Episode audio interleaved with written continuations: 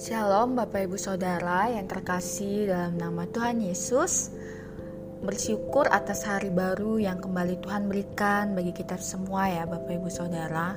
Puji Tuhan Bapak Ibu, saat ini kita kembali diberikan kesempatan untuk kembali mendengarkan renungan firman Tuhan dari seri pembacaan Alkitab kita pada pagi hari ini yang terambil dalam Mazmur pasalnya yang ke-86. Nah Bapak Ibu, sebelum kita merenungkan firman Tuhan, mari kita bersatu di dalam doa. Kita berdoa Bapa di sorga, terima kasih atas anugerah dalam hidup kami hingga hari ini. Tuhan Yesus, pada saat ini kami akan kembali merenungkan firman Tuhan. Ajar kami untuk memahaminya dan melakukannya dalam kehidupan kami. Karena kami percaya Bapa bahwa firman yang kami dengarkan mampu mengubahkan hidup kami. Dalam nama Yesus kami berdoa. Haleluya. Amin. Baiklah Bapak Ibu, pembacaan firman Tuhan kita pada pagi hari ini itu terambil dalam Mazmur pasalnya yang ke-86 di mana Lembaga Alkitab Indonesia memberikan judul yaitu judul perikop yaitu doa minta pertolongan. Nah, pasal ini merupakan pasal yang menuliskan seruan doa dari pemazmur Daud, Bapak Ibu. Di mana kita bisa sama-sama melihat pada ayat pertama sampai dengan ayat kelima, ini adalah sebuah bagian di mana pemazmur memohon supaya Tuhan menyelamatkan dia. Hal ini dapat dilihat bagaimana Daud menyatakan pada ayatnya yang pertama, yaitu sendengkanlah telingamu ya Tuhan, jawablah aku sebab sengsara dan miskin aku.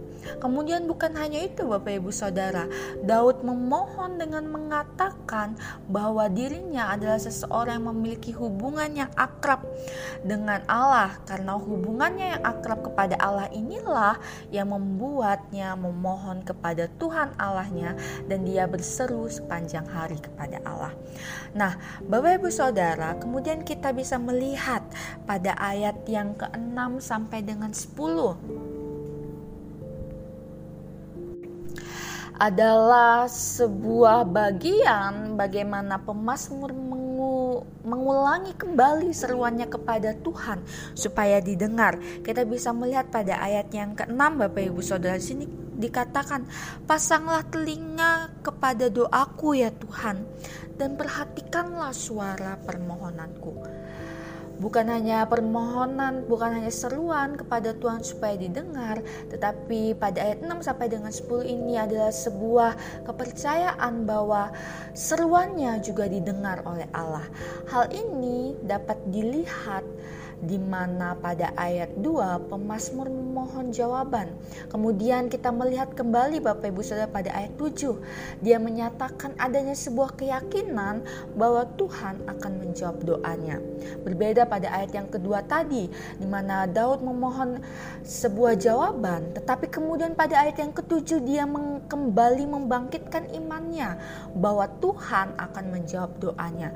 Mengapa Bapak Ibu hal ini ya katakan bahwa kita bisa bisa melihat pada ayat ke-8 sampai dengan 10, Daud mengatakan, "Tidak ada seperti Engkau di antara para Allah ya Tuhan, dan tidak ada seperti apa yang Kau buat." segala bangsa yang kau jadikan akan datang sujud menyembah di hadapanmu ya Tuhan dan akan memuliakan namamu. Sebab engkau besar dan melakukan keajaiban-keajaiban.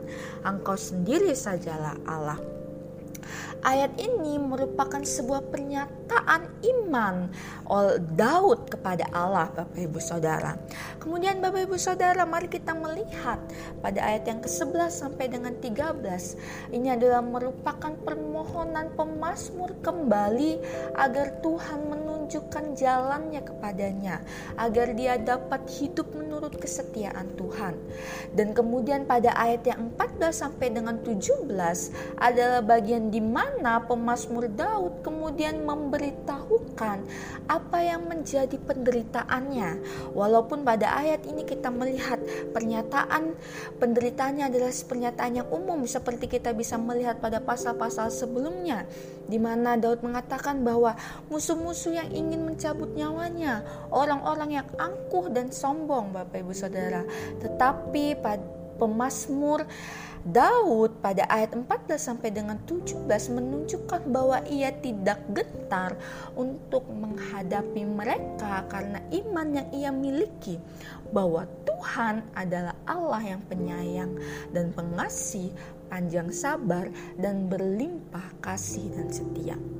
Bapak Ibu Saudara, pemazmur Daud percaya bahwa Tuhan tidak akan menghukum dia dengan membiarkannya jatuh ke dalam cengkraman musuh. Pernyataan iman ini kemudian membawa pemazmur Daud kepada permohonan terakhir Bapak Ibu Saudara pada ayat yang ke-16 di mana pemazmur Daud memohon diberi kekuatan Tuhan yang berarti adalah pertolongan dan perlindungan daripada Tuhan. Ini adalah merupakan pernyataan dan penaklukan diri secara mutlak kepada Tuhan oleh Daud Bapak Ibu Saudara. Bapak Ibu Saudara, dalam kehidupan sehari-hari, kita mungkin sering kali diperhadapkan dengan situasi yang menekan.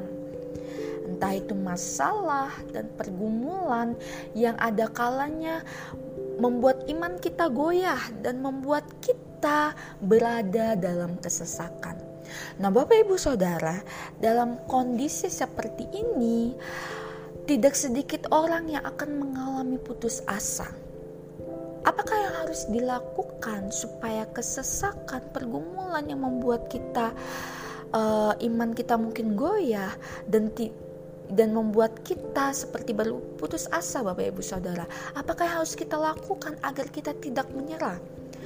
Yaitu kita bisa melihat dalam kehidupan Daud, Bapak Ibu Saudara, pada pasal ini. Sama seperti manusia pada umumnya, Daud pun pernah mengalami pergumulan dan penderitaan dalam hidupnya. Dia pernah berada dalam beratnya kesesakan. Dalam kesesakan hidup tidak ada hal lain yang dapat dilakukan oleh Daud pada saat itu Bapak Ibu Saudara. Selain ia hanya berseru dan berdoa memohon pertolongan Tuhan. Tetapi melalui seruan dan doanya kita mendapati Bapak Ibu Saudara bahwa Daud sungguh-sungguh berharap kepada Allah. Hal itu tampak dari perkataan Daud dalam pasalnya yang ke-86 ini, di mana ia mengatakan, "Sendengkanlah telingamu, peliharalah nyawaku, pasanglah telinga kepada doaku." Bapak Ibu Saudara, doa dalam kesesakan yang dipanjatkan Daud dengan penuh keyakinan kepada Tuhan. Sekalipun ia belum menerima jawaban atas doanya, tetapi Daud sama sekali tidak memiliki keraguan terhadap Tuhan. Malah ia berkata, "Sebab Engkau menjawab aku."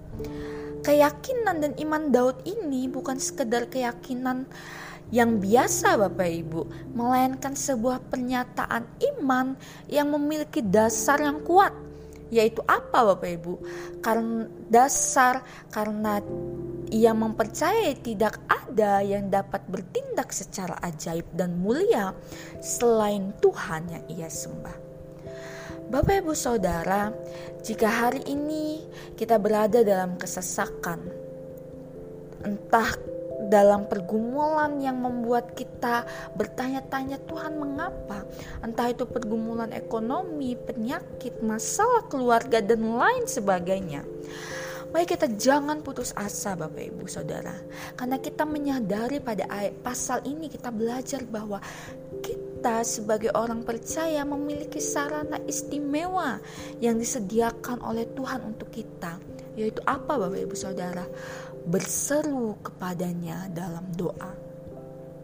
Percayalah bahwa Dia adalah Allah yang peduli terhadap pergumulan umatnya. Kita harus percaya bahwa kita memiliki Allah yang akan menjawab doa kita sesuai dengan waktunya.